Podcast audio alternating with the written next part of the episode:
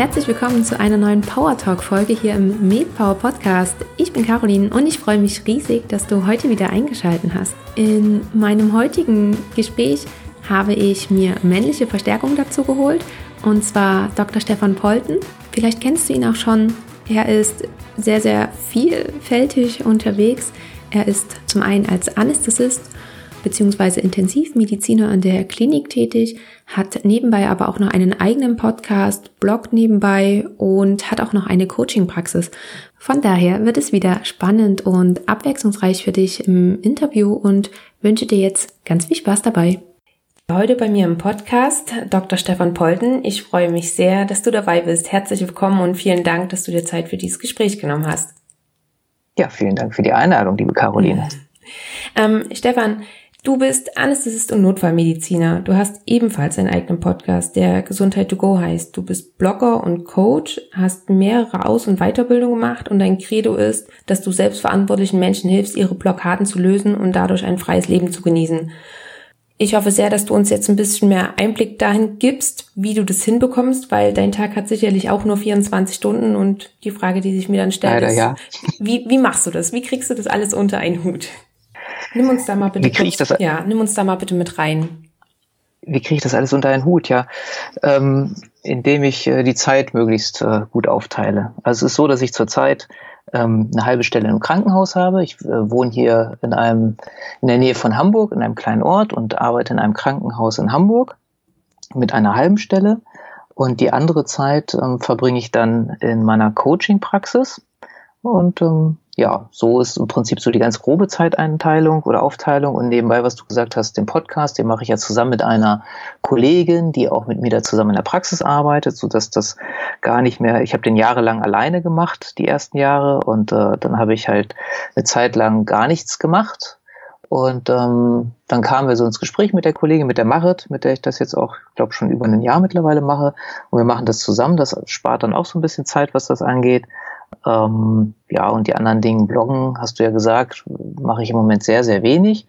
Da habe ich ähm, das große Glück, in Anführungsstrichen, dass inzwischen doch öfter mal Menschen auf mich zukommen, die dann gerne einen Gastbeitrag schreiben wollen, äh, was wir dann veröffentlichen, weil ich das auch mit der Mache zusammen mache, das Bloggen. Und inzwischen gibt's über die Praxis, wo ich arbeite, das ist eine, ähm, oder das ist die Heil- und Chiropraxis von meinem Freund, dem Alexander Mallock. Und äh, da haben wir inzwischen auch einen Blog in der Praxis, die Gesundheitsexperten, und da läuft so ein bisschen mehr, wobei ich da auch nicht besonders viel schreibe. Ähm, das wird sich in Zukunft wahrscheinlich so ein bisschen ändern, aber es ist einfach, letztendlich ist es ja immer eine Frage des Fokus. Das heißt also, so wie jeder Mensch, das ist ja auch das einzig Gerechte, jedenfalls was ich kenne auf dieser Welt, ist, dass jeder Mensch 24 Stunden zur Verfügung hat und jeder dann für sich entscheiden darf, wie er die verbringt. Mhm. Gebe ich dir vollkommen recht. Es ist bloß manchmal sehr schwierig, den eigenen Fokus zu, zu finden und zu halten. Ja, ist eine Herausforderung, auch für mich. Weil ich so ein, das, das kennst du ja sicherlich auch, ähm, ist ja so die letzten Jahre auch relativ äh, verbreitet, das Wort, so eine Scanner-Persönlichkeit bin. Das heißt, ich bin auch in Anführungsstrichen leider so vielseitig interessiert. Und das ist für mich eine der größten Herausforderungen, jedenfalls in meinem Leben, äh, den Fokus zu halten und halt nicht da noch und dann kommt das noch interessant auf mich zu und dann dies noch und dann, ich lerne ja, ähm, das kennst du ja sicherlich dann auch durch den Podcast, kommen halt auch viele interessante Menschen auf, auf mich zu und bestimmt auf dich ja auch durch den Podcast oder auf uns und auch mit der Mare zusammen und äh, dann lernt man wieder den, die nächste Sache kennen und mal so, oh, das ist auch noch interessant, das ist auch noch interessant und da ist für mich eine große Herausforderung, den Fokus. Vor allen Dingen, weil auch in der Coaching-Praxis, das ist ja so, das kennst du sicherlich auch und wahrscheinlich kennen das auch deine Hörer. Es wird ja dann immer geraten und es ist sicherlich auch super sinnvoll, sich spitz zu positionieren. Irgendwie sagt, man macht jetzt irgendwas und das kennen wir ja auch aus dem medizinischen Umfeld. Das heißt also, äh, selbst wenn ich mich entscheide, Facharzt für Allgemeinmedizin zu werden, dann ist das ja wirklich eine Fachrichtung, auf die ich so wie ich. Äh, ich habe einen Facharzt für Anästhesiologie gemacht und habe von von Zivildienstzeiten an ganz viel Rettungsdienst gemacht und äh, bin da auch irgendwie halt hängen geblieben, weil es mir so viel Spaß macht. Das heißt also, es ist in gewisser Weise auch eine Spezialisierung. Und ähm, im Coaching wird einem das ja auch geraten. Und da habe ich halt in Anführungsstrichen das große Glück, dass ich in so einer Praxis bin und wir sind halt ein Team von im Moment elf Leuten mit Osteopathen, mit Heilpraktiker, mit äh, Yogalehrerin, mit, mit einer Meditationslehrerin. Bis vor kurzem hatten wir eine Fitnesstrainerin, da kommt jetzt auch eine neue. Also die eine ist halt gegangen, wie das so ist in einem Team, weil sie sich für was anderes entschieden hat, was sie machen will in ihrem Leben. Wir bekommen jetzt eine neue.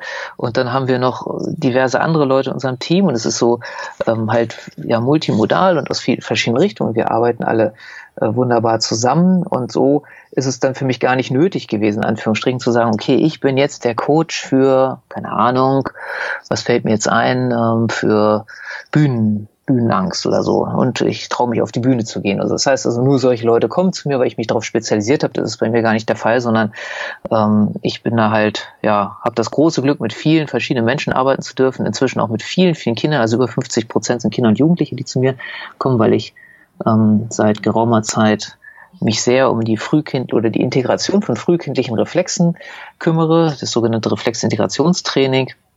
Und darüber hätte ich vorher auch gar nicht gedacht, ist so ein Riesenbedarf ähm, bei Kindern und Jugendlichen, so dass da, das ist förmlich explodiert bei, bei, mir in der Praxis, dass halt jetzt ganz viele Kinder und Jugendliche kommen. Also am Anfang, als ich mal angefangen habe in der Coaching-Praxis, war so ungefähr jeder vierte war minderjährig und ähm, inzwischen ist es halt wirklich über die Hälfte. Also es ist halt ein ganz interessantes Spektrum.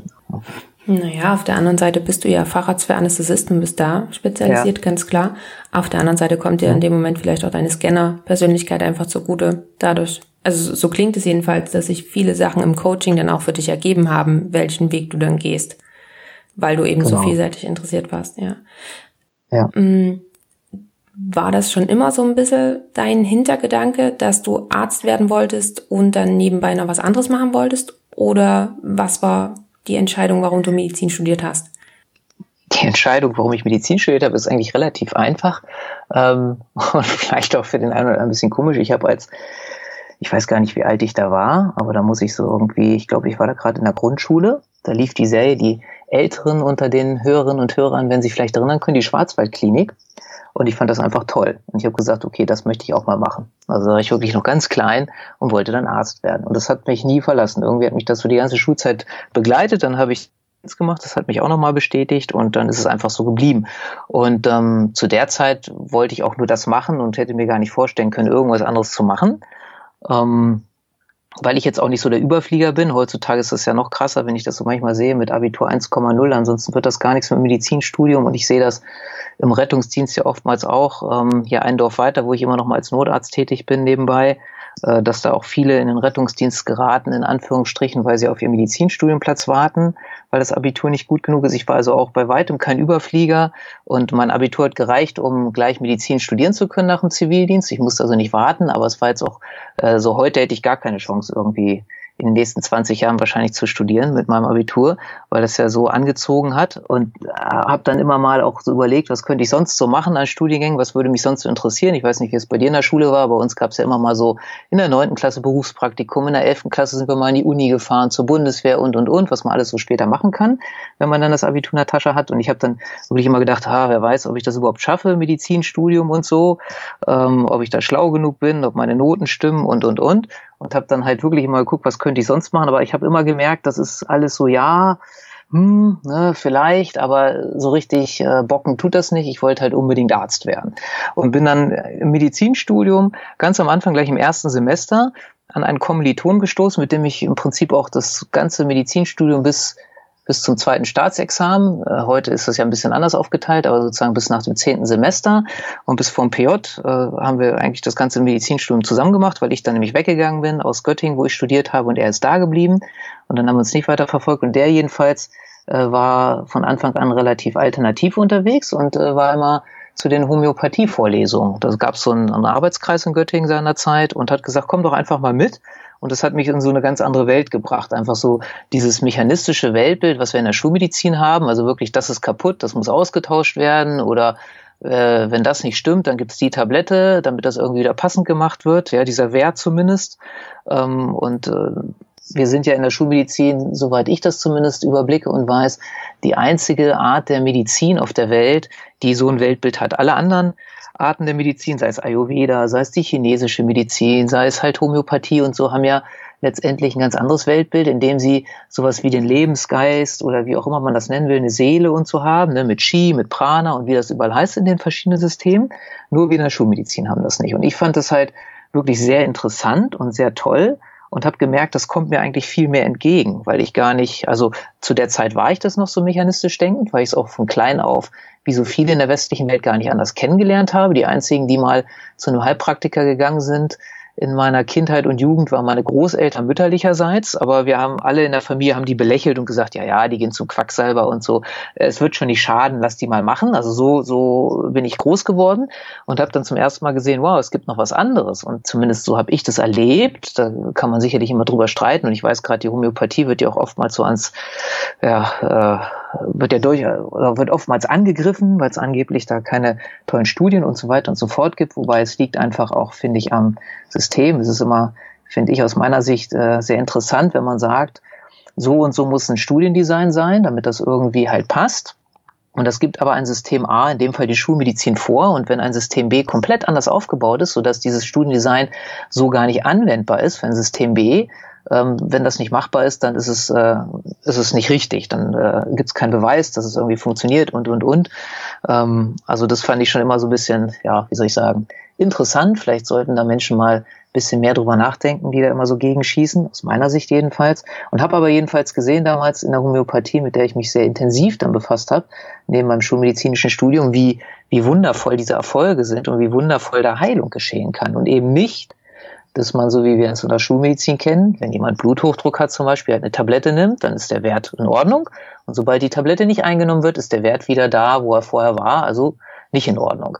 Und äh, ich habe das halt da in der Homöopathie so erlebt, man kriegt dann halt das richtige Mittel. Und wenn man wirklich das richtige Mittel gefunden hat, dann kommt Heilung. Das heißt also, derjenige braucht da nicht nochmal was, sondern der Blutdruck, in dem Beispiel jetzt einfach mal, ist dann in Ordnung und bleibt auch in Ordnung.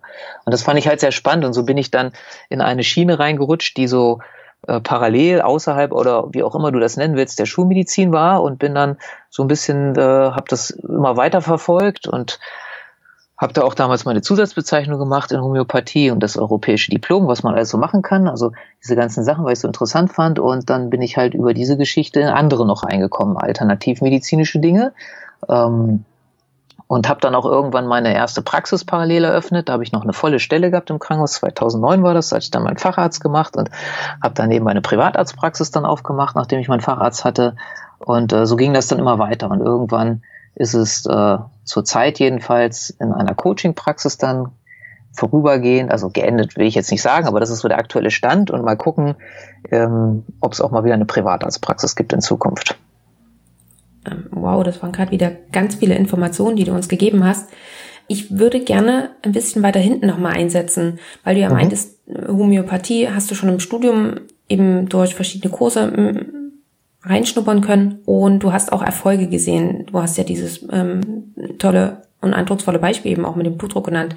Hattest du dann Hast du schon nebenbei dann auch in einer homöopathischen Praxis bei einem Heilpraktiker oder ähnliches gearbeitet? Oder hattet ihr das wirklich im Studium so stark, dass ihr da auch mit Patienten gearbeitet habt? Nee, mit Patienten leider nicht. Also im Studium war es wirklich damals in Göttingen so ein Arbeitskreis, wo wir uns einmal die Woche in den nicht in den Semesterferien nicht, aber während des Semesters getroffen haben und wo wir auch ähm, meiner Ansicht nach und auch jetzt aus heutiger Sicht noch sehr hochkarätige Dozenten eingeladen hatten. Also nicht, wir haben uns nicht gegenseitig was beigebracht, sondern es war immer ein Dozent von außerhalb, der auch wirklich Homöopathie nicht nebenbei gemacht hat, sondern wirklich in der Regel Vollzeit und, und nur und ähm, auch aus verschiedenen Ländern.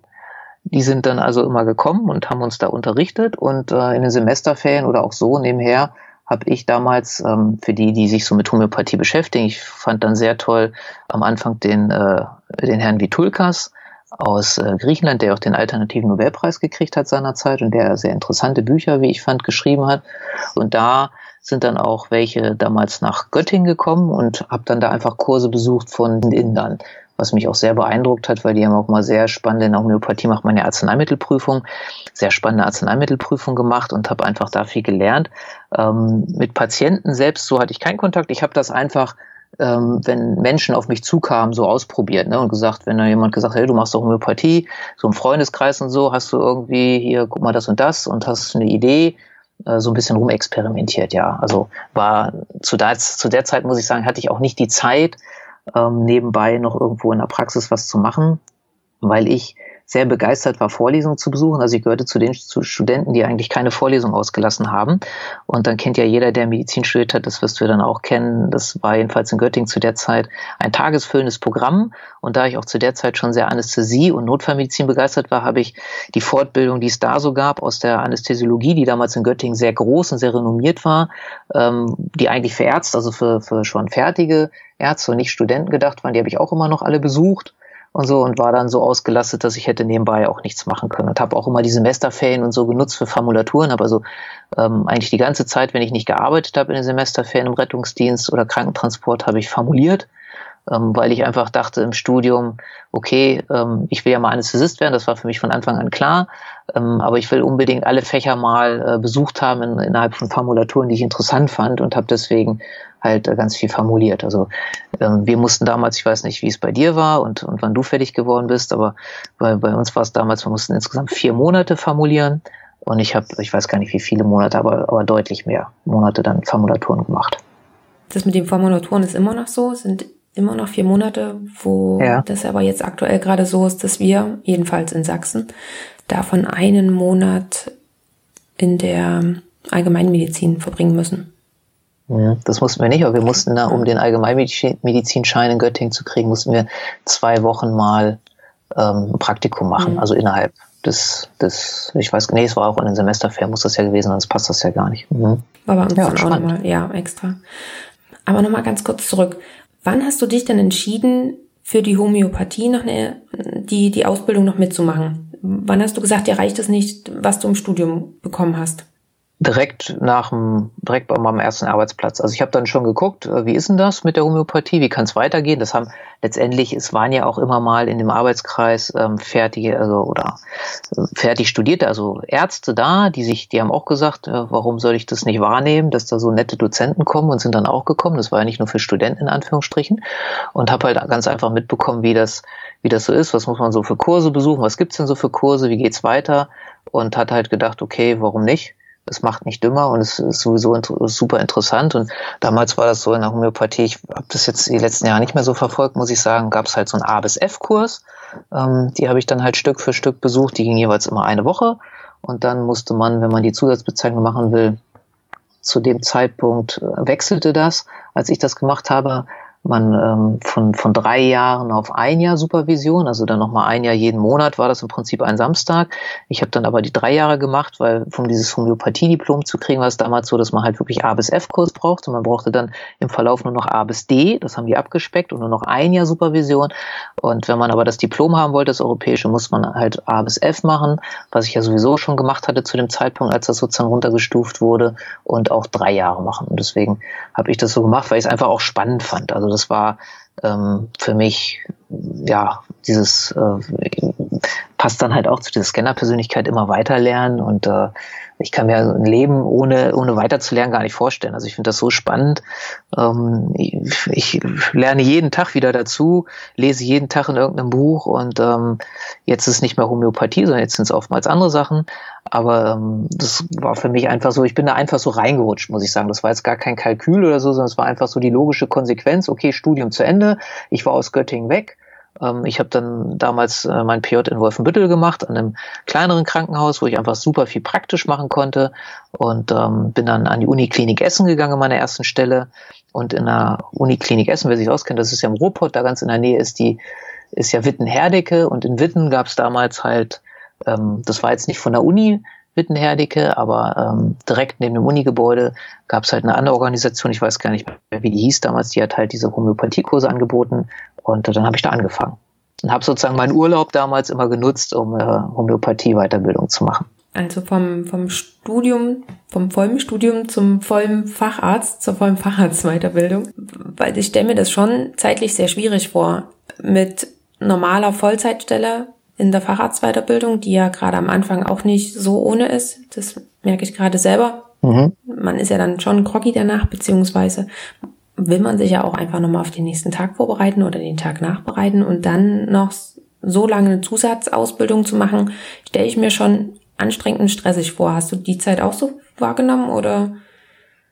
Nee, habe ich nicht, weil es, also ich finde, weiß nicht, wie deine Erfahrung ist, meine Erfahrung ist, wenn irgendwas richtig Spaß macht, ist es auch nicht stressig. Also so ist, so ist das mein Erleben. Und es war damals so, an der Uniklinik Essen, ich weiß nicht, wie es heute ist, aber da, äh, da war es im Prinzip so, du hast deinen Saal fertig gemacht und wenn, und in der Woche, damals äh, zu der Zeit, das war 2003, bin ich fertig geworden, habe dann da angefangen und 2003, 2004 war ich an der Uniklinik in Essen. Da gab es noch den Arzt im Praktikum. War so, ich muss zwar keine Dienste machen, das war ganz nett. Das musste man erst, wenn man Assistenzarzt war, also durch, also durchs AIP durch, beziehungsweise in meiner Zeit ist es dann so gewesen, dass das AIP abgeschafft wurde. Also ich habe das zehn Monate machen müssen und nicht 18, wie das ja ursprünglich äh, für die vorgesehen war. Aber nach zehn Monaten wurde es abgeschafft.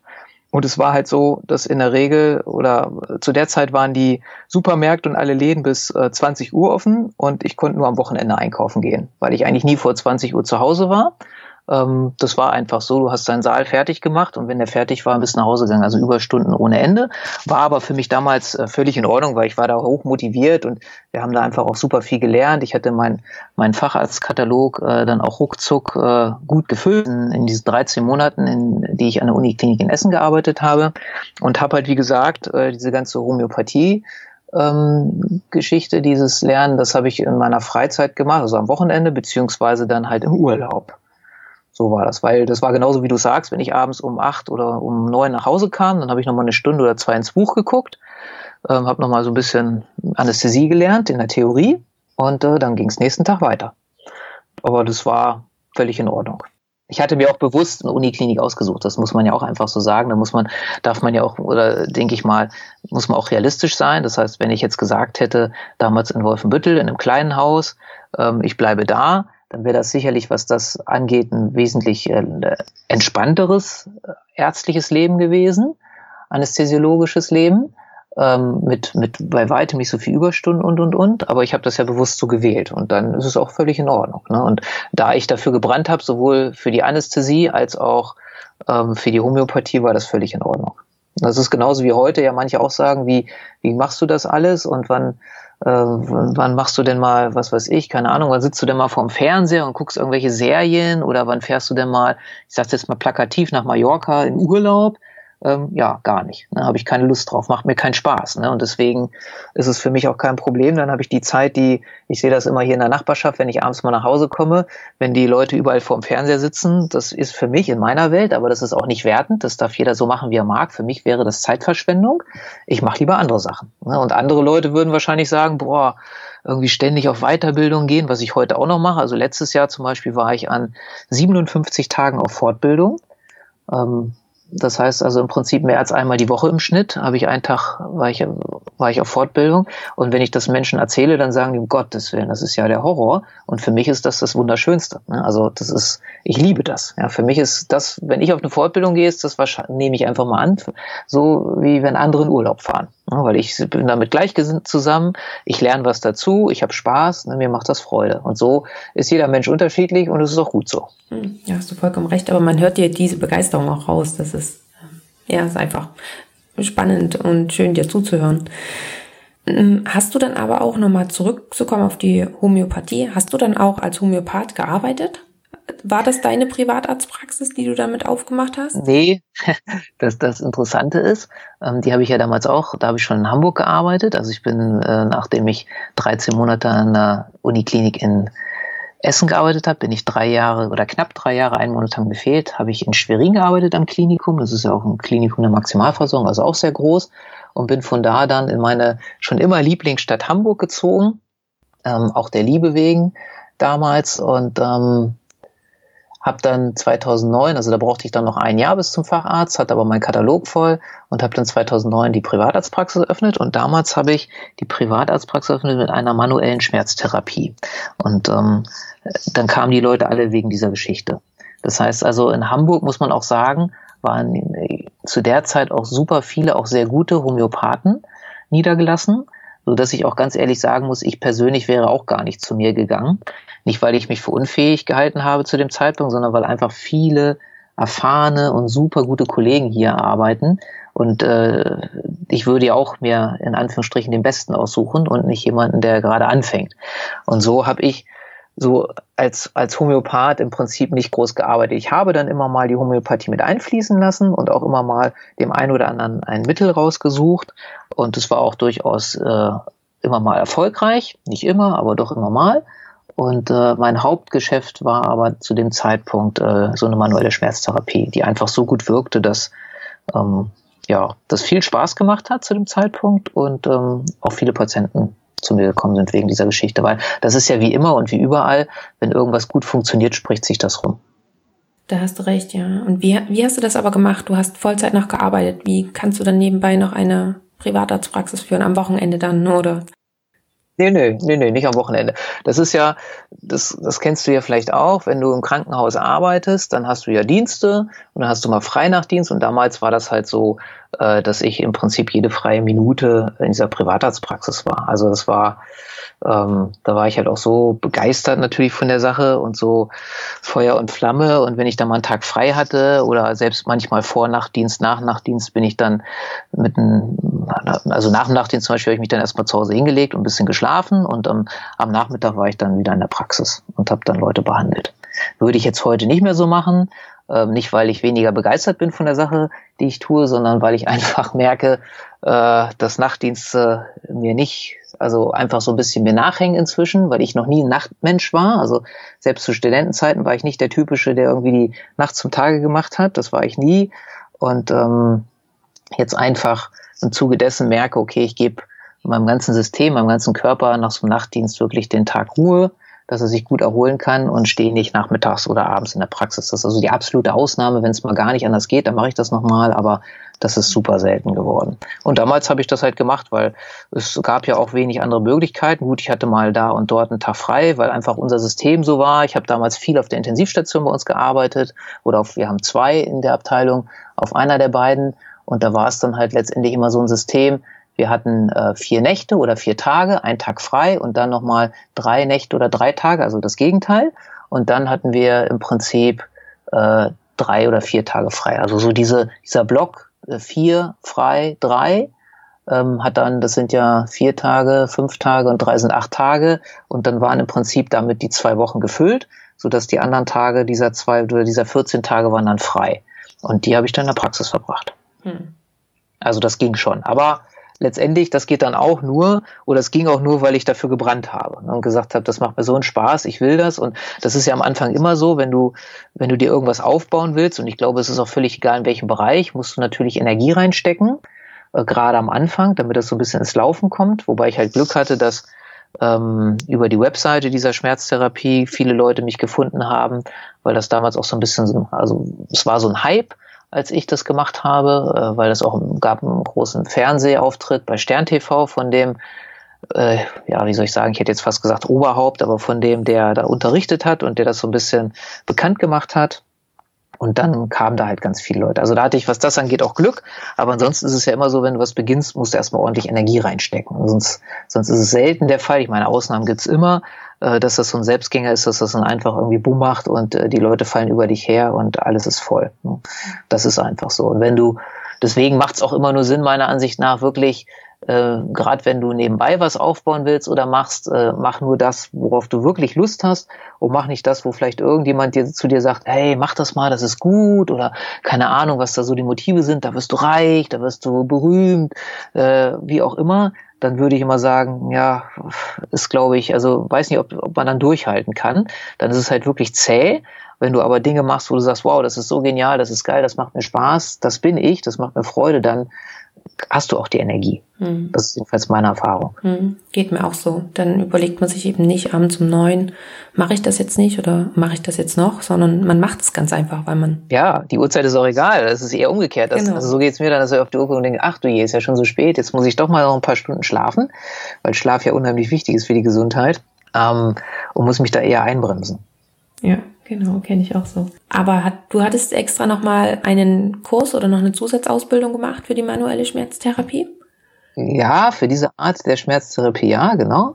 Habe ich auch eine, das ist so eine Kompaktausbildung damals gewesen und ich kannte halt den Lehrer. Ich äh, habe lange Zeit Kampfkunst gemacht und über die Kampfkunst kannte ich den Lehrer und ähm, habe dann genau diese Sache gemacht und auch sofort, also da war, da war ich, da, das ist auch mal so, das rate ich auch den Menschen an, weil der Klassiker ist ja, ähm, dass viele Menschen denken, oh, ich bin noch nicht gut genug, ah, ich muss das noch lernen, ah, ich muss das noch lernen. Und da war bei solchen Sachen mache ich das immer relativ einfach. Ich hatte mich da zum Kurs angemeldet und hatte vorher schon im Prinzip die Praxiseröffnung äh, bekannt gegeben. Also wenn das mit dem Kurs irgendwie nicht stattgefunden hätte oder oder oder hätte ich dann äh, ein bisschen blöd aus der Wäsche geguckt.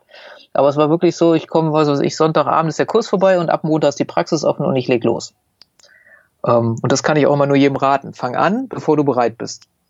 Also wenn du irgendwas machst, sofort loslegen und eben nicht dieser kleine Mann oder die kleine Frau im Kopf, die wir, die glaube ich die meisten Menschen haben, so ach wer weiß und die anderen sind vielleicht besser, wer weiß, ob ich das gut genug mache, ob ich das schon kann, ob ich nicht noch 20 Kurse machen muss und so.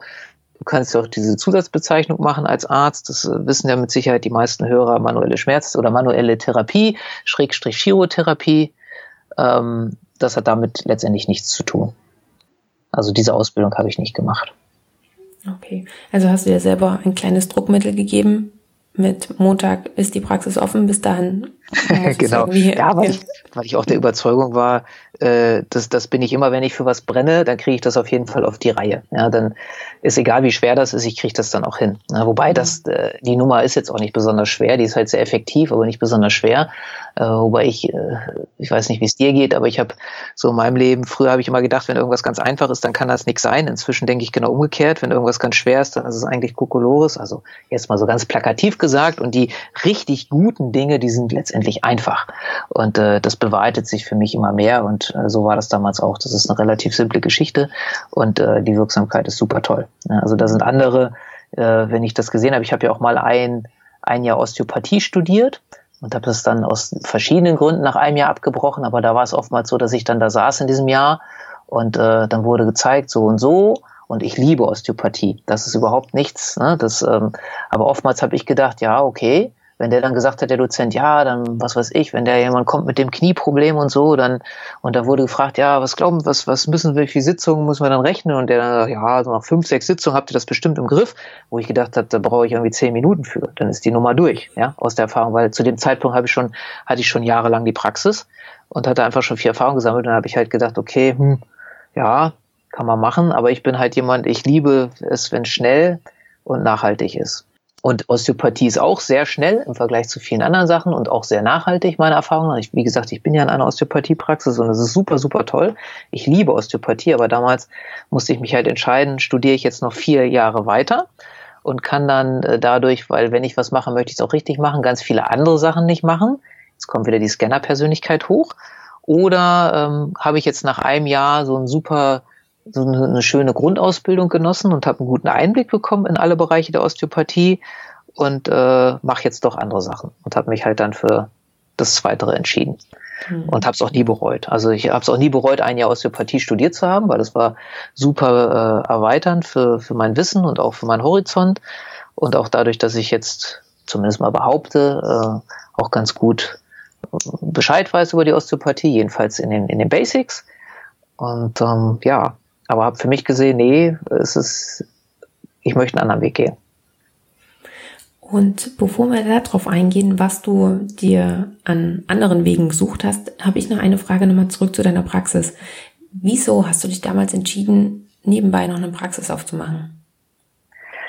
Weil ich zu dem Zeitpunkt auch geschuldet dessen, dass ich ja über die Homöopathie ein anderes Weltbild kennengelernt habe, dann andere Methoden Stück für Stück auch kennengelernt habe, gesehen habe, dass wir aus meiner Sicht in der Schulmedizin oder ich fange nochmal was von vorne an. Da kommen wir wieder wie in der Schwarzwaldklinik. Da war das ja im Prinzip immer so, die Leute waren krank, die sind dann in diese Schwarzwaldklinik gegangen und bis auf wenige Ausnahmen sind die dann alle da heile und glücklich wieder rausgekommen. Das war so mein, mein Bild, was ich hatte von der Medizin. Und, und dann habe ich halt sehr schnell gesehen, auch schon im Studium, die Wahrheit sieht ganz anders aus. Und habe letztendlich auch durch dieses ähm, durch die Geschichte, wie ich sagte, mit der Homöopathie und mit anderen Sachen gesehen, okay, ähm, was wir in der Schulmedizin machen, in den allergrößten Teil, meiner Ansicht nach, wir geben Medikamente, wir geben Spritzen, wo ja, was ja auch im Prinzip ein Medikament ist, aber wir geben Tabletten und so, wir geben Spritzen, wir operieren und ähm, wir schaffen es selten, geschuldet durch das System, das ist auch gar nicht den Kollegen oder so gegenüber böse gemeint, aber durch das System der Schulmedizin geschuldet, schaffen wir es in der Regel ähm, ja nicht, dass der Patient heilt, wobei der Patient, das ist auch so mein, meiner Ansicht nach, heilen kann man sich immer nur selbst. Das heißt also, jeder und jeder Körper ist auch in der Regel in der Lage dazu, sich selbst zu heilen. Wir können es immer nur unterstützen. Aber jetzt ist für mich immer so die Frage gewesen, unterstütze ich jemanden bei der Heilung, bleiben wir bei dem Bluthochdruck äh, Beispiel, wenn ich ihm Tabletten gebe? Oder sollte ich mich vielleicht lieber mal fragen, wieso macht denn der Körper oder wer auch immer diesen Bluthochdruck? Was ist der Grund? Und da wissen wir ja gerade bei Bluthochdruck in der Schulmedizin, das wirst du besser im Kopf noch haben als ich. Äh, es sind ja, glaube ich, über 90 Prozent, wo wir keine richtige Ursache finden. Mhm. Also zeigt mir auch immer die Praxiserfahrung, gerade in der Intensivmedizin und so, die ich auch relativ viel mache im Krankenhaus. Ähm, ja, und äh, was machen wir dann? Irgendwelche Tabletten geben, um den abzusenken, weil wir irgendwelche in der Schulmedizin irgendwelche Studien haben, die halt zeigen, wenn der Blutdruck so und so hoch ist, ist die Gefahr für Schlaganfall, Tralala und Hopsasa erhöht und deswegen müssen wir sehen, dass wir den irgendwie begradigt kriegen. Und ähm, da habe ich halt immer mehr gemerkt, dass also schon auch in, vor allen Dingen im PJ habe ich gesehen, als ich da mein Tertial in der Inneren gemacht habe, dachte ich so, das ist ja spannend und in der Formulatur habe ich es natürlich auch schon in der damals gesehen. Jetzt kommt irgendwie, wobei die Formulatur, die ich da gemacht habe, war ein Monat. Aber in diesen drei Monaten habe ich durchaus etliche Patienten gesehen, die in diesen drei Monaten mehrmals bei uns stationär waren. Und da habe ich mich echt gefragt, wie kann das sein? Ja, dann kriegen sie die Tablette A, dann ist der Blutdruck in Ordnung und nach, einer, nach einem Zeitraum X kommen sie wieder und der Blutdruck ist wieder nicht in Ordnung. Oder aber sie sagen, jetzt haben sie Magenschmerzen oder weiß der Kuckuck was. Ja?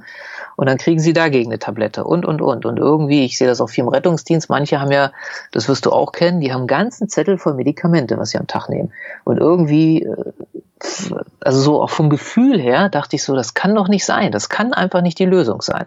Und das brachte mich dann einfach immer mehr auch auf andere Wege und auf die Idee, okay, ich möchte, meine Art der Medizin ist es, ähm, diese Selbstheilungskräfte zu unterstützen, Blockaden aus dem System rauszunehmen, zu gucken, warum äh, macht der Körper Bluthochdruck, um dabei zu bleiben, ja? Und was ist denn der Grund? Was können wir können wir nicht irgendwas machen, um sozusagen? Für mich ist es immer so, dass die Ursache, dieses Symptom Bluthochdruck, ist halt ein Symptom und die Ursache liegt woanders und die Ursache so komisch das jetzt vielleicht für den einen oder anderen klingen mag, der sich noch nie tiefergehend mit beschäftigt hat, liegt ganz oft emotional, ganz, ganz oft. Also fast immer. Und äh, wenn ich das finde, ähm, dann löst sich das. Wenn, wenn das wirklich gelöst ist, diese tiefe Ursache, dann ist dieser Bluthochdruck weg. Ja, mal, mal, mal sofort oder mal Stück für Stück, dass der Körper sagt, okay, ich brauche es nicht mehr. Und das ist äh, eher meine Art der Medizin und die finde ich viel spannender, weil ich nicht der Meinung bin, dass es sinnvoll ist, sein Leben lang Tabletten zu schlucken. Mhm. Sondern es ist viel sinnvoller, es ist für mich auch nicht gesund. Ich, für mich ist keiner gesund, der irgendwie 20 Tabletten am Tag schluckt, äh, ein Leben lang. Selbst wenn alle Werte stimmen, ist es für mich, hat das nicht viel mit Gesundheit zu tun. Für mich ist jemand gesund, der der nichts schlucken muss, ähm, der nicht irgendwie, keine Ahnung, jeden Tag äh, ein Medikament braucht oder irgendwie dies und jenes, sondern der einfach was Gutes für seinen Körper tut, klar, das ist nötig, gute Ernährung, Bewegung und all die Sachen und auch, auch äh, mentale und psychische Hygiene, Schlafen und so weiter und so fort und der sich dann wohlfühlt und der im Vollbesitz seiner geistigen und körperlichen Kräfte ist und so weiter und so fort. Ähm, das, das ist so für mich aus meiner Sicht das Ziel.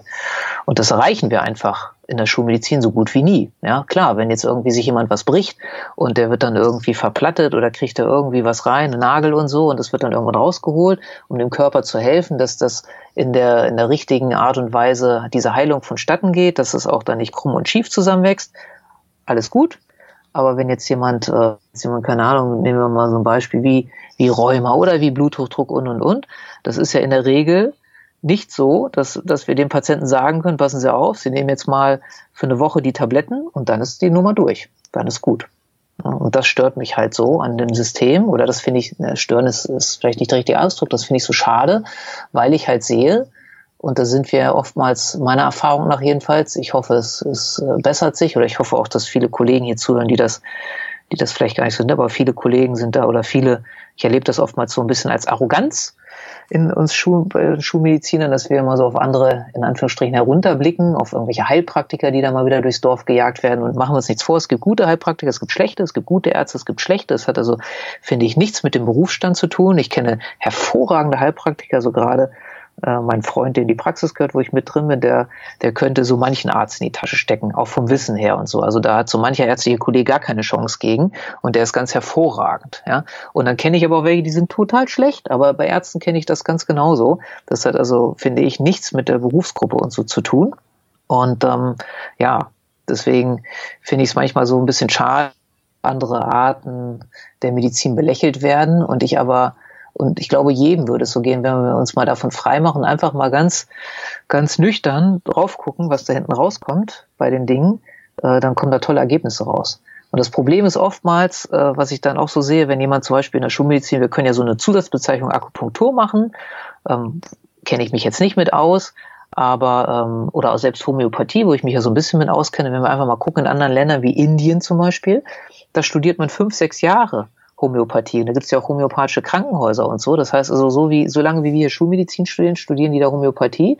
Und wir glauben dann, wenn wir irgendwie viermal eine Woche Kurs machen, ein Jahr Supervision, dann sind wir da die großen Homöopathen. Das ist natürlich relativ lächerlich eigentlich. Oder auch wenn wir äh, aus der traditionell chinesischen Medizin so einen Arm rausgreifen mit der Akupunktur und äh, dann glauben, okay, es ist super. Ne? Aber dann glauben, das ist vergleichbar mit jemandem, der halt das ganze System über sechs Jahre studiert hat und dann halt auch die, die Massagetechniken, die, die Heilpflanzen und, und, und anwenden kann und dieses ganze System kann. Ne, das ist einfach dann deswegen oftmals auch nicht vergleichbar, finde ich, wenn man dann sagt, naja, ich war bei der Akupunktur, habe da dreimal irgendwelche Nadeln reingesteckt bekommen und habe jetzt aber immer noch das Problem, es hat nichts geholfen. Ne, das ist einfach, ja, das äh, wäre so, als wenn man halt irgendwie sagt, naja, ich lerne jetzt äh, Schulmedizin und habe da mal irgendwie so drei Wochenendkurse gemacht und dann nochmal irgendwie ein Jahr, einmal am Wochenende, einen Tag irgendwie nochmal so einen Kurs und äh, habe dann, hab dann logischerweise auch nur einen kleinen Ausschnitt gelernt und würde dann behaupten, ich kann alles ne? und, und kann auch das, das gesamte Potenzial dieses Systems abrufen. Ne? Ist ja auch nicht so. Hm, hm. Ja, bin ich komplett bei dir, vor allen Dingen was dieses ähm, schulmedizinische angeht, dass wir eben nicht primär die Ursache bekämpfen, sondern erstmal die Symptome therapieren. Und auch was du sagtest, dass wir erstmal meistens die anderen alternativen Methoden belächeln. Es ist aber, finde ich, gerade in der Schulmedizin wird es uns so eingetrichtert, und das ist auch das, was du vorhin schon gesagt hast. Mhm. Ich durfte letztes Jahr oder vor zwei Jahren einer, an einer TCM Summer School teilnehmen. Ja. Das war auch ein Kurs über vier Tage, der wunderbar war. Und gerade der erste Tag war aber erstmal so komplett anders, weil es einfach anders war zu einer Vorlesung. Und uns wurde dann auch gesagt, versucht jetzt hier mal das nicht irgendwie rational zu erklären, sondern nehmt es einfach an. Und ich glaube, das ist auch eine große Schwierigkeit. Man versucht es sich selbst zu erklären mit den Mitteln, die man hat und kann das aber in dem Moment gar nicht, weil das ein ganz anderes System ist, was man auch in dem Moment noch gar nicht kennt. Und da ja sich in gewisser Weise auch einfach mal fallen lassen muss und das einfach mal so hinnehmen muss, wie einem das gesagt wird. Genau. Ja. Mhm. Und es ist ja auch, ich bin jetzt auch keiner, der sagt, Schulmedizin, äh, um Gottes Willen, es muss abgeschafft werden oder so. Also ich bin, stehe halt auf dem Standpunkt, jeder sollte sich das suchen, womit er glücklich ist. Also sowohl als Patient als auch als äh, Therapeut, Arzt, wie auch immer, Heilpraktiker und so. Ähm, und jeder Patient sollte sich das aus, auch suchen. Und ich würde es halt äh, schön finden, wenn immer mehr da auch Zusammenarbeit ist. Ne? Aus meiner Sicht ist es halt so, es ist vielleicht auch ein bisschen provokativ, haben viele Schulmediziner, glaube ich, inzwischen Angst, vor den ganzen anderen Dingen, weil sie sehen insgeheim, äh, wie erfolgreich die sind und wie, ich sage es jetzt mal ein bisschen spitz, wie erfolglos wir bei chronischen Erkrankungen in der Schulmedizin sind. Das ist so, vielleicht ist es irgendwie übertrieben, wie ich das ausdrücke, aber es ist einfach so mein subjektives Empfinden, dass deswegen äh, andere Systeme bekämpft werden. Viel schöner wäre es, finde ich, wenn wir wirklich sagen würden, warum nehmen wir nicht ganzen Sachen zusammen und gucken, was es für Synergieeffekte hat und so weiter und so fort. Ähm, denn viele Menschen, das erlebe ich so, aber klar, das ist natürlich auch sehr, sehr aus einer Sichtweise, weil zu mir kommt natürlich auch keiner, sowohl früher in der Privatarztpraxis als jetzt auch zum Coaching, kommt ja keiner, der hardcore schulmedizinisch drauf ist und der alles andere nicht sieht, sondern zu mir kommen halt viele Menschen, die lange in der Schulmedizin waren und da halt nicht das erreicht haben, erreichen konnten, wie auch immer, was sie wollten und jetzt nach Alternativen suchen. Und das erlebe ich halt auch in unserer Praxis, wo ja Heilpraktiker sitzen. Welche Menschen kommen da? Das sind oftmals welche, die waren schon bei Tausenden von Ärzten überall und keiner konnte helfen und dann kommen die halt dahin und äh, suchen da Hilfe. Und finden sie auch oftmals. Also ich behaupte gar nicht, dass das immer hilft und dass wir alles da lösen können. Nein, können wir nicht. aber äh, erstaunlich viel. Und das finde ich immer ganz toll, ne, weil, weil die Menschen dann auch irgendwie sagen, was, das gibt's doch gar nicht. Ich habe das jetzt irgendwie, habe ich ja früher in, auch erlebt, als ich die manuelle Schmerztherapie gemacht habe, da waren zum Teil Leute bei mir, die hatten seit 30 Jahren Rückenschmerzen, waren überall, sind schon operiert worden. Und das ist jetzt natürlich der Optimalfall, war auch nicht immer der Fall, aber nach ich, zehn Minuten waren die komplett schmerzfrei und sind es auch geblieben. Ja, wie gesagt, war nicht immer so.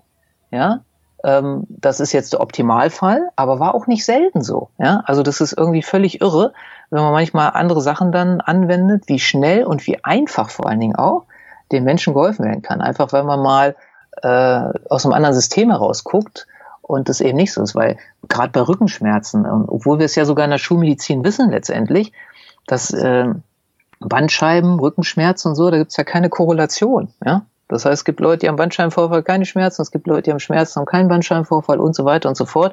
Also da gibt es letztendlich keine Korrelation. Genauso wie mit diesen ganzen Geschichten im Knie mit Meniskus und so. Da kennen wir auch diese Studie, die irgendwie jeder bestimmt schon mal gehört hat inzwischen, ne, wo sie operiert haben und bei dem einen haben sie nur einen Schnitt gemacht und so getan und bei dem anderen haben sie wirklich operiert und hinterher kam raus, kein Unterschied ja, im, im Outcome. Ja, kein Unterschied. Und solche Sachen. Und das ist halt so schade, finde ich, dass wir solche Sachen oftmals ignorieren. Aber das ist natürlich heutzutage aus meiner Sicht auch äh, so ein wirtschaftlicher Faktor. Ne? Denn die Krankenhäuser wollen alle überleben, beziehungsweise wollen, wenn es geht, sogar Gewinne machen. Dazu muss man dann halt bestimmte Sachen machen, unter anderem auch operieren. Ich meine, das ist jetzt auch nichts Neues. Das findet man ja in jedem Käseblatt heute. Auch für den, für den, äh, ja, für jeden letztendlich. Das sind ja gar keine Fachzeitschriften, da steht ja überall inzwischen drin, dass, dass halt viel zu viel operiert wird. Ne? Und solche Sachen. Das sind halt so, so Tendenzen, ja, mal gucken, wo das noch hinführt. Ne? Mhm. Ich hoffe sehr, dass es in die Richtung geht, die du angesprochen hast, dass es eher ein Zusammenarbeiten ist zwischen den Schienen. Ich hoffe das auch, ja. ja. Ich würde das toll finden. Das wäre echt wünschenswert, ja. Ähm, in Anbetracht der Zeit würde ich einmal noch kurz das Thema wechseln. Gerne. Und zum Coaching kommen. Ja. Das ist ja das, was du jetzt auch noch mitmachst. Ja. Du hast vorhin schon erzählt, mittlerweile hast du ganz, ganz viele Kinder, die du mit coachst mhm. oder die du auch mit therapierst. Wie? Ja, ich coache. Also genau. Gut. Aber ja. ja. Wie, wie kann ich mir das vorstellen? Ähm, was für Symptome behandelst du, gegebenenfalls auch Erkrankungen und wie würde zum Beispiel so ein Coaching bei dir ablaufen? Mhm. Also Symptome behandle ich gar keine. Das ist mir auch ganz wichtig zu sagen. Und für mich, vielleicht ist es vorweg ganz wichtig zu sagen, was ist für mich der Unterschied zwischen Therapie und Coaching? Es gibt viele Unterschiede und es gibt auch viele Definitionen für Coaching. Und für mich ist eigentlich das Wichtigste die Sichtweise. Aus meiner Erfahrung, ähm, du kannst mir auch gerne widersprechen oder auch äh, jemand, der jetzt hier zuhört, ist es so, dass wir, wenn wir in der Therapie gucken, wir auf das, was ist krank. Wir gucken in die Vergangenheit. Was ist nicht in Ordnung gewesen? Wenn man so Psychotherapie oder so guckt, ne? was war vielleicht in deiner Kindheit schlecht und so die Klassiker. Ne? Jetzt ist es sehr plakativ wieder, ähm, aber vielleicht dadurch anschaulich. Und was wir im Coaching machen, ist, wo will ich hin? Was ist mein Ziel? Wie soll es sein? Wie ist es optimal? Und das ist für mich der entscheidende Unterschied. Und das ist für mich auch der entscheidende Unterschied, warum Coaching in aller Regel auch da gibt's Ausnahmen, viel, viel schneller geht. Also da sind auch so Erfahrungen, wo ich habe schon Leute gehabt, die sind fünf Jahre jede Woche einmal zur Therapie gegangen und nach ein, zwei Coaching-Sitzungen war das Ding durch. Jetzt kann man natürlich sagen, ja, ja, ohne die fünf Jahre vorher hätte das bestimmt nicht geklappt. Kann sein, wer weiß. Aber es ist einfach das Unterbewusstsein, mit dem ich ja arbeite, über, oder eigentlich, ja, nee, eigentlich nicht überwiegend, sondern immer im Coaching, ist äh, total humorlos. Das heißt, das Unterbewusstsein ist so ein ganz humorloser Typ oder eine Typin, je nachdem, ob du Junge oder Mädchen bist. Und äh, was du ihm sagst, ist wie so ein Computer, wenn ich den Befehl eingebe, das macht's. Und da die meisten Menschen den ganzen Tag immer an das denken, was sie nicht haben wollen, oh nein, meine Rückenschmerzen, hoffentlich habe ich mich meine Rückenschmerzen morgen noch, sagt das Unterbewusstsein, ach, du willst Rückenschmerzen haben? Kein Problem, mache ich dir. Hast du ja schon, ne? Kein Problem. Kann ich auch noch stärker machen, kriegen wir hin. Und, und so ist das Unterbewusstsein drauf. Und jetzt kann man ja sagen, das ist auch, das ist mir ganz wichtig zu sagen, wer sich mit dem Thema befasst hat, da gibt es so ein, es gibt viele Irrtümer meiner Ansicht nach, aber ein ganz wichtiger ist so, das Unterbewusstsein kennt das Wörtchen Nein oder nicht oder kein und so nicht. Das ist vollkommen falsch. Und äh, wer das, wer das anzweifelt, der sollte einfach mal aus meiner Sicht in eine Hypnose-Show gehen oder auch äh, sich auf YouTube mal so ein, so ein Video von der Hypnose-Show angucken. Und er wird feststellen, dass der Hypnotiseur als Beispiel wenn er jemanden auf den Stuhl festkleben will, sagt sowas wie, ähm, du bist jetzt auf dem Stuhl festgeklebt du kannst nicht mehr aufstehen. Es ist dir jetzt nicht mehr möglich aufzustehen. Und dann kommt er nicht mehr hoch. Ja? Und er benutzt dieses Wörtchen nicht. Und da funktioniert das nicht. Wenn ich jetzt aber sage, ich möchte keine Rückenschmerzen mehr haben oder nicht mehr diesen Rückenschmerz, wieso funktioniert es da nicht? Es kommt auf den Fokus an. Und das ist das Entscheidende. Das hatten wir am Anfang lustigerweise auch schon mal, dass das ein großes Thema meines Lebens ist, den Fokus zu halten. Und bei dir ja auch, hast du gesagt. Und das ist es eben. Wo ist mein Fokus drauf? Und bei diesen, ich möchte keinen Rückenschmerz mehr haben, ist der Fokus auf Rückenschmerz. Das heißt, das Unterbewusstsein hört Rückenschmerz. Ja, kein Problem, kriegst du mehr Rücken rausarbeiten. Und das ist manchmal gar nicht so einfach. Das geht bei mir in der Vorbereitung schon los, wenn Menschen sich zum Coaching anmelden, damit wir eben nicht die ganze erste Stunde nur damit verbringen, zu gucken, wo soll es überhaupt hingehen, dass sich, dass sich der oder diejenige, der, der Coachie, wie das ja so schön heißt, erstmal Gedanken macht, wo will ich hin, was ist mein Ziel, damit eben, wie ich schon sagte, die meisten Menschen wissen, was sie nicht wollen, damit sie sich mal Gedanken machen, was will ich denn wirklich, ja, wie soll mein Rücken sein, ja, wie soll, keine Ahnung, es sein, wenn ich jetzt nicht mehr äh, die Flugangst habe oder die Angst vor Spinnen oder wenn ich jetzt nicht mehr, was weiß ich, ganz egal, Bühnenangst habe oder, oder, oder. Wie, wie will ich mich fühlen, wenn ich auf der Bühne stehe? Ja, will ich, will ich mich fühlen, wenn ich im Flugzeug sitze, wenn ich rausgucke, ja, wenn ich einsteige und so. Und das ist der entscheidende Unterschied. Und dann geht es schnell. Wenn mein Unterbewusstsein das weiß, da will ich hin, dann ist es genauso humorlos wie bei den negativen Sachen. Dann sagt es, okay, ich finde jetzt den schnellsten Weg, um dahin zu kommen. Und das machen wir im Coaching. Und mit welchen Methoden machst du das dann im Coaching? Ich mache das mit Hypnose, ganz, ganz viel mit Hypnose, mit der Palm Therapy. Die ist relativ unbekannt leider noch, aber es ist so eine, ähm, kann sich einfach vorstellen, dass die, die Handfläche, die Innenhandfläche, da wo auch die Linien in der Hand sind, dass es wie so eine Tastatur ist für unseren Computer oben. Und über die, über bestimmte Punkte in der Hand können wir äh, den Kopf praktisch umprogrammieren. Ich sage jetzt mal so ganz simpel. Und ähm, die nutze ich ganz viel. Dann nutze ich mein TV gerade bei Kindern und Jugendlichen. Das ist so eine Visualisierungsmethode und benutze mit äh, extrem großer Begeisterung seit noch nicht allzu langer Zeit. Es ist auch eine bestimmte Art der Hypnose, die aktiv, also eine, eine Weiterentwicklung der sogenannten Aktivfachhypnose, die Flow-State-Hypnose. Ja, da sitzen halt Menschen, weil sonst kennen ja die meisten Menschen so Hypnose, ich sitze irgendwo rum und entspanne mich, habe die Augen zu, ne, und so. Und bei der Flow-State-Hypnose, da gehen wir in Bewegung. Ja, da sitzt jemand auf dem Fahrrad, auf dem Ergometer und tritt die ganze Zeit oder hüpft Trampolin die ganze Zeit. Ja, und äh, das, das lieben die Menschen. Ich liebe es inzwischen auch. Und äh, ja, das mache ich jetzt inzwischen ganz viel, auch mit Kindern und Jugendlichen, weil die haben oftmals gerade so diese Kinder, die so in Richtung Zappel-Philipp gehen und so, also so, wir würden ja sagen ADHS und solche Geschichten, ähm, die haben jetzt gar keine Lust, irgendwie mal 10 Minuten, 20 Minuten, 30 Minuten, je nachdem, wie lange das dauert, da ruhig rumzusitzen. Und wenn die auf dem Trampolin hüpfen können oder Fahrrad fahren können, dann sind die total glücklich. Und ähm, dann arbeite ich so. Hm. Das heißt, zu dir kommen in dem Moment aber auch die unterschiedlichsten Menschen. Ja. Von Kindern, wie du es gerade eben schon beschrieben hast, aber auch zu Erwachsenen, die sagen, ich habe noch Rückenschmerzen oder ich habe Höhenangst und möchte da gerne Hilfe haben. Also das ist oder genau, das ist ganz so unterschiedlich. Es ist von von ähm, ich ich hätte gerne mal endlich mal eine Frau, ja, ich traue mich keine anzusprechen oder irgendwie habe ich komisches Gefühl, wenn ich jetzt mal mit einer irgendwie zu zweit zusammen bin. Über ähm, ich habe, wenn ich auf der Bühne stehe, obwohl ich alles weiß, werde ich rot, das ist mir unangenehm, bis zu Flugangst, bis zu irgendwie ähm, habe ich ein Selbstwertthema, ich fühle mich minderwertig und all diese Sachen. Also es ist ganz unterschiedlich. Und das macht es für mich dann als Scanner-Persönlichkeit auch so spannend, weil es einfach mhm. so wirklich äh, super, super vielfältig ist. Mhm. Das klingt auch mega spannend. Nochmal ganz kurz zur Hypnose, weil Hypnose ist ja auch so eine Sache, die jedenfalls war es bei mir im Studium mm, sehr vernachlässigt wurde oder überhaupt nicht angesprochen wurde. Du hast schon gesagt, es gibt verschiedene Hypnosearten. Nach welchen Kriterien wählst du die Hypnose für den jeweiligen Coachie aus? Und mhm. wie kann ich mir so eine Hypnosesitzung vorstellen? Müsst ihr beide am gleichen Ort sein oder würde es auch, bietest du auch sowas online an? Das ist ganz unterschiedlich. Also wie wähle ich es aus? Ist jetzt vielleicht keine befriedigende Antwort, aber ich gehe nach meinem Bauchgefühl. Das ist einfach jetzt Erfahrung über Jahre. Ich, ich fühle rein ähm, und wähle dann das aus, was, was mich im Prinzip anspringt von Hypnosearten. Weil es gibt so viele Hypnosearten, also wahrscheinlich, naja, unendlich viele wäre jetzt übertrieben, aber hunderte. Ähm, jetzt mal, es gibt zwar so ein paar grobe äh, Schulen, aber die unterteilen sich dann auch wieder ganz viel. Ähm, Und äh, dann war ja deine zweite Frage, müssen die immer in der Praxis sein? Nein.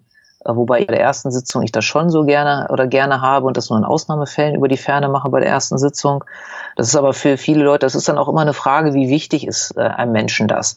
Und ich habe festgestellt, wenn es Menschen wirklich wichtig sind, dann kommen die auch ähm, aus Kambodscha zu mir. Ja, das war mal so die, die entfernteste, die mal zu mir in die Praxis gekommen ist. Da war es einfach wichtig, die hat ein Thema, die wollte das, wollte das machen und dann war ihr die Entfernung auch kein, kein Hindernis. Ne? Und wenn jetzt jemand sagt, keine Ahnung, oh, ich wohne als Beispiel in Hannover und du bist ja in Hamburg, hm, das ist mir aber zu weit, dann weiß ich, dem ist es eh nicht wichtig genug und dann braucht er, so blöd das jetzt klingt, eigentlich auch gar nicht kommen. Denn es macht nie Sinn mit jemandem, und ich glaube, das ist auch egal, ob Therapie oder Coaching oder was auch immer, es macht einfach keinen Sinn, irgendwas anzufangen, wenn das so, naja, ich probiere das mal, hm, mal gucken, ne, sondern es muss wichtig sein. Und wenn es wichtig ist, dann klappt es auch, äh, bis auf wenige Ausnahmen. Aber dann, wenn da nicht irgendwas anderes wirklich Großes noch dazwischen steht, was man dann ja auch bearbeiten kann, aber dann funktioniert es auch. So, also die, die Menschen dürfen in der ersten Sitzung in der Regel zu mir kommen, dann kann das auch über die Ferne und dann kommt es einfach auf die Art und Weise der Hypnose an. Also es gibt da manche Methoden, die kann man ganz gut über die Ferne machen, manche würde ich nicht über die Ferne machen. Und so ist das unterschiedlich. Und eine klassische Hypnosesitzung, wie gesagt, da gibt's halt so diese zwei Spielarten. Auf der einen Seite die ähm, Flow-State-Hypnose, die ich ganz viel mache. Da sitzen die Leute dann halt in der Praxis bei mir auf dem, auf dem Fahrrad oder äh, auf dem Hüpfen auf dem Trampolin oder bouncen. Die meisten hüpfen nicht, sondern bouncen eher, ne, was ja so praktisch nur Schwingen ist. Das ist die eine äh, Geschichte, die ich im Moment halt, wie ich schon sagte, sehr, sehr viel mache, weil es einfach viel Spaß macht. Das ist auch so eine, so eine schöne Verbindung. Weißt du, du hast auf der einen Seite löst du irgendein Thema und auf der anderen Seite machst du Sport. Und ich meine, das kennen wir ja auch alle. Die meisten Leute sagen, oh, ich müsste mal mehr Sport machen. Sport nebenbei. Das heißt, eigentlich machen sie selber gar keinen Sport, so blöd das klingt, sondern das Unterbewusstsein macht das. Äh, weil das Spannende ist, selbst der Unsportlichste, wenn er dann eine halbe Stunde Fahrrad fährt und schwitzt wie verrückt, der kriegt hinterher keinen Muskelkater, der fühlt sich wie neu geboren und die gehen alle mit dem Strahlen raus. Also das ist wirklich äh, super toll. Und die andere Art äh, der Hypnose wäre dann halt wirklich so klassischerweise bei mir im Hypnosesessel mit geschlossenen Augen in die Entspannung gehen, also in eine Trance und dann äh, in eine möglichst tiefe Trance und dann halt je nachdem, was wir dann für eine Art der Hypnose machen, weil da gibt es dann ja auch wieder ganz verschiedene, äh, diese Art der Hypnose dann zu machen, um das Thema abzuarbeiten. Ja, und dann ähm, wieder aus der Trance raus und sich dann ganz entspannt und auch wohlfühlen. Mhm. Aber es ist halt eine andere Art. Ne? Das ist wirklich so der Unterschied zwischen Sport machen, wo du dann so, ich meine, das kennt ja auch jeder, wenn er Sport gemacht hat, wie gut er sich hinterher fühlt und entspannen. Mhm. Wie lange dauert ungefähr eine Sitzung immer bei dir? Wie viel Zeit nimmst du dir? Ja, bei der ersten Sitzung ist es in der Regel, dass es anderthalb Stunden dauert. Und Folgesitzungen äh, sind in der Regel so eine Stunde. Mhm. Und Nochmal kurz zu diesen Hypnosearten. Ich kann mir das ja schon gut vorstellen, in so einem Sessel zu legen zu liegen und Augen zu schließen und dann hypnotisiert zu werden. Mhm. Ich kann mir das aber ganz schlecht vorstellen, wenn ich nebenbei auf einem Trampolin springe oder Fahrrad fahre. Wie erreicht man denn da diesen Hypnosezustand? Du bist, du kommst halt in einen in so einen Flow-Zustand. Weiß nicht, ob du das kennst vom Sport, wenn du mal so mhm. exzessiv Sport gemacht hast. Ähm, genau da kommen wir rein. Und das ist einfach so, bist du halt so in diesem Zustand, du bist so bei dir drin, bist total konzentriert, bist total wach, ja, und äh, während du da drin bist, äh, arbeite ich dann mit deinem Unterbewusstsein. Aber du leitest auch an. Ich leite das an. Den, also ja. bei der, bei der Flow-State-Hypnose ist es, ich sage es mal so ein bisschen plakativ, ist es sehr viel, äh, dass ich rede, rede, rede, rede, rede und derjenige, der da äh, springt oder fährt, ganz wenig, äh, also fast gar nicht äh, antworten, antwortet oder antworten muss auch weil ich da ganz viel über die Arme, die sich automatisch dann bewegen, weil das ist, macht das Unterbewusstsein, fängt dann an, die Arme zu bewegen oder die Finger oder, oder, oder, je nachdem, was wir so machen. Ähm, und es läuft auch so ab, dass da von demjenigen, der, der halt der Hypnotie ist, also der in Hypnose geht oder in diesem Flow-Zustand, äh, da auch relativ wenig mitbekommt. Und bei der anderen Art, ähm, wie gesagt, da kommt es mal so ein bisschen drauf an, welche Art es ist, aber jetzt einfach so die, die normalste in Anführungsstrichen oder so ähm, nehmen wir mal die, die Regressionshypnose zum Beispiel, da äh, unterhalten wir uns sehr viel. Also das ist sehr interaktiv. Ne? Also das, dass ich äh, einfach, dass das Unterbewusstsein den oder diejenige wirklich irgendwo hinbringt, wo er, wo er oder sie dann auch Bilder sieht oder was hört oder was erlebt ähm, und wo mir das dann beschrieben wird und so weiter und so fort und wo sehr viel Interaktion ist, auch im Verbalen. Das ist so, so ein bisschen der Unterschied. Wobei, all das kann man auch auf dem Fahrrad machen. Das ist also, es gibt nichts, was ich nicht auf dem Fahrrad machen könnte. Aber das ist so jetzt, sage ich mal, der Standard. Hm, alles klar. Ähm, in Anbetracht der Zeit würde ich mich gerne dem Ende nähern. Hm? Ich habe aber noch eine Frage, bevor es zu diesen Abschlussfragen sozusagen kommt. Ja. Ähm, das, was ich gerne noch wissen möchte, ist, wie du das jetzt beides gut verbunden bekommst. Ich meine, du hast schon gesagt, du hast eine halbe Stelle im Krankenhaus und du hast eine halbe Stelle in der in deiner Coaching-Praxis. Ist es für dich gerade so eine aktuelle Situation, wo du sagst, damit bist du vollkommen zufrieden? Du möchtest gar nicht mehr im Krankenhaus oder ist es auch so, dass du mittlerweile sagst, mehr mehr zum Coaching hingezogen oder wieder mehr ähm, in die Klinik rein? Mhm. Ähm, mein Weg geht irgendwann aus dem Krankenhaus raus. Mhm. Also, weil letztendlich ist es ja so, ich habe festgestellt, obwohl ich sogar bei uns in der Abteilung den Dienstplan schreibe, wobei da kann ich den ja auch nicht schreiben, wie ich lustig bin. Also ich äh, will da mich nicht bevorteilen und irgendwelche anderen benachteilen benachteiligen, benachteiligen, benachteiligen.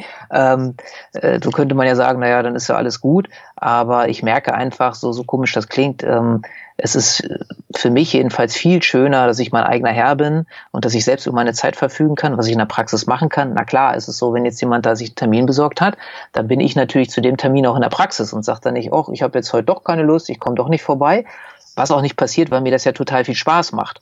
Ähm, aber weil ich halt in der Praxis merke, ich mache nur die Sachen, die mir gefallen. Und das mache ich im Krankenhaus, gebe ich ganz ehrlich zu nicht, weil da sind auch immer Sachen, äh, wo ich sagen würde, aus meiner Sicht würde ich das jetzt anders angehen, das Thema. Aber ich bin ja da in einem System und wenn das System sagt, bei der Geschichte machst du A, B, C, dann muss ich das halt machen. Das ist einfach so. Das ist das Spiel, was ich dann halt mitspielen muss, wenn ich da Spieler bin in dem Spiel oder Mitspieler. Und in der Praxis kann ich die Spielregeln ja in Anführungsstrichen, natürlich unterliege ich auch Gesetzen und so weiter und so fort, gar klar, ganz klar. Und, äh, und Menschen, die zu mir kommen, haben auch eine gewisse Vorstellung. Aber äh, so im Groben kann ich da ja die Spielregeln selbst gestalten. Deswegen ist das so die Zukunft und der Weg. Gibt es da schon was in genauer Planung oder ist das erstmal so, dass Nö, da lasse ich mich im Moment, also es, es gibt ein paar Projekte, die, über die ich jetzt aber noch nicht sprechen kann, weil auch andere Menschen damit drin hängen und weil das noch nicht spruchreif ist. Die kommen werden, wie gesagt, vielleicht äh, ist absehbar, dass ich wahrscheinlich auch wieder meine Privatarztpraxis aufmachen werde, ähm, in nicht allzu ferner Zukunft und dann mal schauen. Also es ist auch einfach so, ich habe gelernt die letzten Jahre, das ist dann auch wieder so, passt zu dem Wort Flow wieder, einfach auch mich so ein bisschen, was das angeht, treiben zu lassen, weil das Richtige wird auf jeden Fall kommen, wenn der Fokus da liegt, äh, wo ich hin will.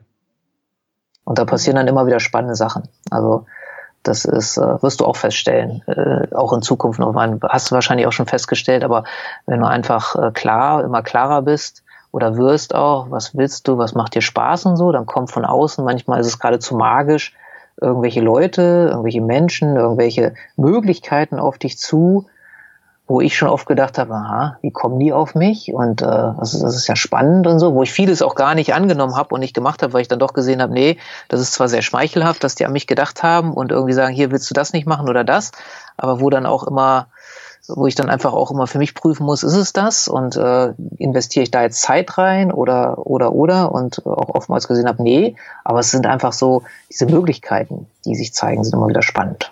Mhm. Das ist nochmal ein sehr schönes Fazit zum Schluss, einfach auch dem zu folgen, was man gerne machen möchte und wo unbedingt. man sich wohlfühlt. Ne? Ja, unbedingt. Ja. Und auch nicht gerade so, so wenn, wenn ist so, wäre auch mein Rat, weil es gibt ja so zwei Schulen, auch was so Selbstständigkeit angeht. Es gibt so die eine, die sagen, brenne alles nieder hinter dir, die berühmten Schiffe oder Brücken, dann kannst du nicht mehr zurück und dann musst du in die Richtung gehen. Und für manche Menschen ist das richtig. Für mich, ich bin so Sicherheits- äh, Mensch, für mich wäre es nicht richtig und für mich ist halt der Weg richtig. Ich hatte am Anfang eine volle Stelle, habe angefangen mit einer Privatarztpraxis, dann habe ich irgendwie mich auf drei Viertel runtergegangen, habe die Privatarztpraxis weiter ausgebaut, bin dann in dem Zeit äh, oder zu dem Zeitraum dann auch äh, von der Privatarztpraxis, die habe ich dann geschlossen, zu einer Coachingpraxis aus verschiedenen Gründen und äh, bin jetzt inzwischen auf halb und das funktioniert für mich sehr gut. Also sprich, mit äh, probier dich aus, und äh, das kannst du am Anfang nebenbei machen, wenn du auf sowas Lust hast. Und dann kannst du, ich habe einen guten Arbeitgeber, was das angeht, aber ich glaube, äh, das, das wird heutzutage, müsste das überall möglich sein oder fast überall. und dann reduziere erstmal Stunden und baue das andere aus und Stück für Stück. Und wenn du dann siehst, oh wunderbar, das klappt, dann kannst du ja immer noch sagen, wenn du dann gar keinen Bock mehr hast auf das ähm, im Angestelltenverhältnis, dann zu sagen, okay, jetzt mache ich mich komplett selbstständig. Ne? Und für mich ist es nicht so, dass ich ins Krankenhaus gehe und sage, das ist ganz furchtbar, ich quäle mich da, das macht mir auch Spaß. Ne? Also sonst würde ich das auch nicht mehr machen. Und ist ja bestimmt auch eine gute Abwechslung im Gegensatz zum, zum Coaching. Ja, natürlich. Mhm. Ich habe am Ende meines Podcasts immer auch noch drei Fragen, die ich jedem meiner Gäste stelle. Und die würde ich einfach nochmal ganz schnell durchgehen. Ich die kannst du auch ja. sehr gerne kurz und knapp beantworten. Okay. Zum einen, hast du eine Buchempfehlung für uns? Hunderte von Büchern, aber ich gebe mal eine Empfehlung. Alexander Hartmann mit dem Elefant durch die Wand. Hm, auch schon gehört. Hm. Über welchen Tipp hättest du dich damals vor dem Studium oder vor Beginn deiner Weiterbildungszeit gefreut? Interessante Frage. Ähm, weiß ich gar nicht. Also ich glaube, allgemein ist der Tipp, über den das hat aber mit der Weiterbildung und dem Studium nichts zu tun, äh, mach dein Ding. Und, und, und so, so wie Nike, ne? Just do it. Mach mhm. einfach. Und das ist ganz wichtig. Aber ich glaube, das habe ich also auch meistens gemacht. Manchmal muss ich dadurch die Angst gehen, aber das ist halt wichtig. Mach wirklich das, wofür du brennst, weil dann bist du auch da am besten, da macht es am meisten Spaß, dann ist keine Gefahr meiner Erfahrung nach und Ansicht nach, dass du irgendwie Burnout oder irgendwie sowas erleidest.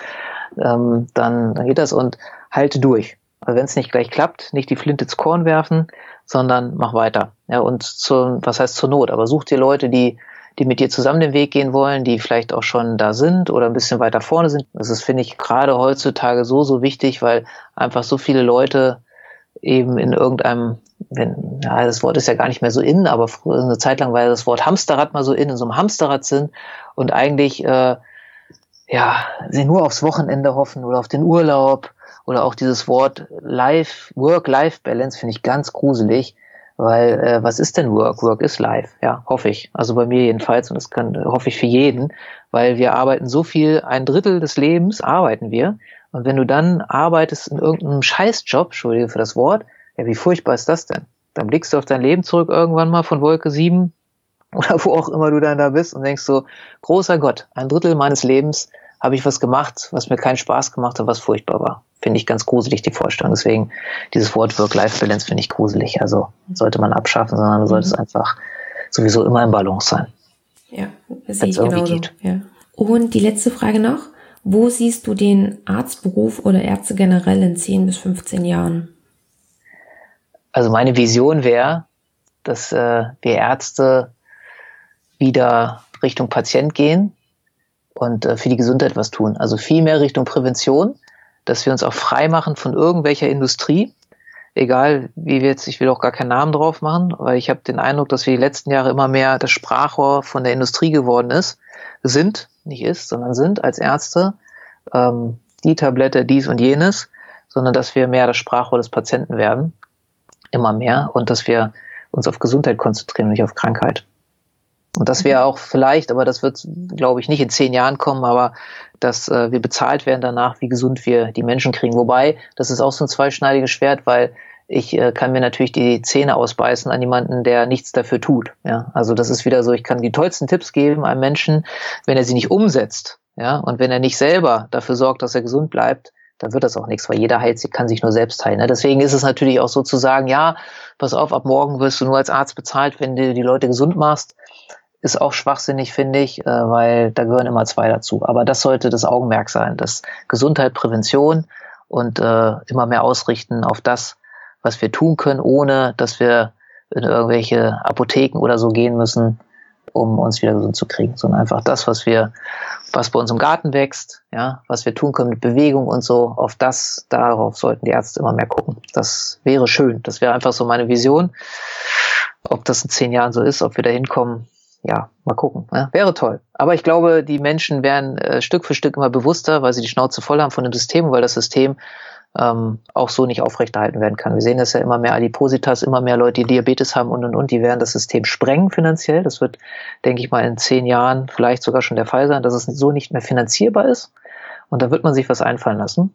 Aber dann wird natürlich viel ja, dann hoffe ich auch, das wäre eine Version für mich oder ein Wunschdenken, dass es kein Lobbyismus, dass kein Lobbyismus mehr zugelassen wird in der Art und Weise, dass da auf die Leute, die Entscheidung treffen, eingeredet wird, dass dann irgendwelche Firmen, das hat ja nicht mal was nur mit der Medizin zu tun, das ist ja, glaube ich, in allen Bereichen so, dann davon profitieren, dass da das Gesetz X und Y verabschiedet wird oder dass da und da gesagt wird, hier, das wird bezahlt und das nicht. Äh, das, das sollte hoffen. Also das wäre auch schön, meiner Ansicht nach, wenn das nicht mehr wäre.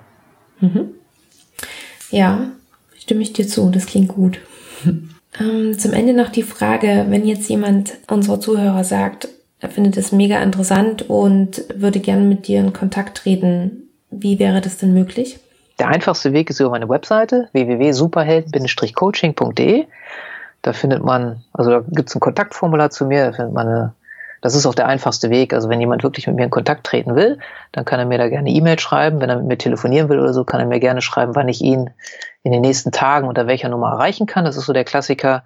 Äh, ansonsten findet ihr auch alles, was interessant ist über mich, glaube ich, über diese Webseite. Und wenn jemand sagt, wie du ja auch sagtest, ähm, einen anderen tollen Podcast neben deinem, er könnte noch einen zweiten vertragen, da kann er einfach mal gucken, Gesundheit to go, findet man auch bei iTunes und überall. Und es gibt auch eine Webseite, das ist dann der Blog mit Bindestrichen geschrieben, Gesundheit to go und to mit, nicht mit der 2, sondern mit TO.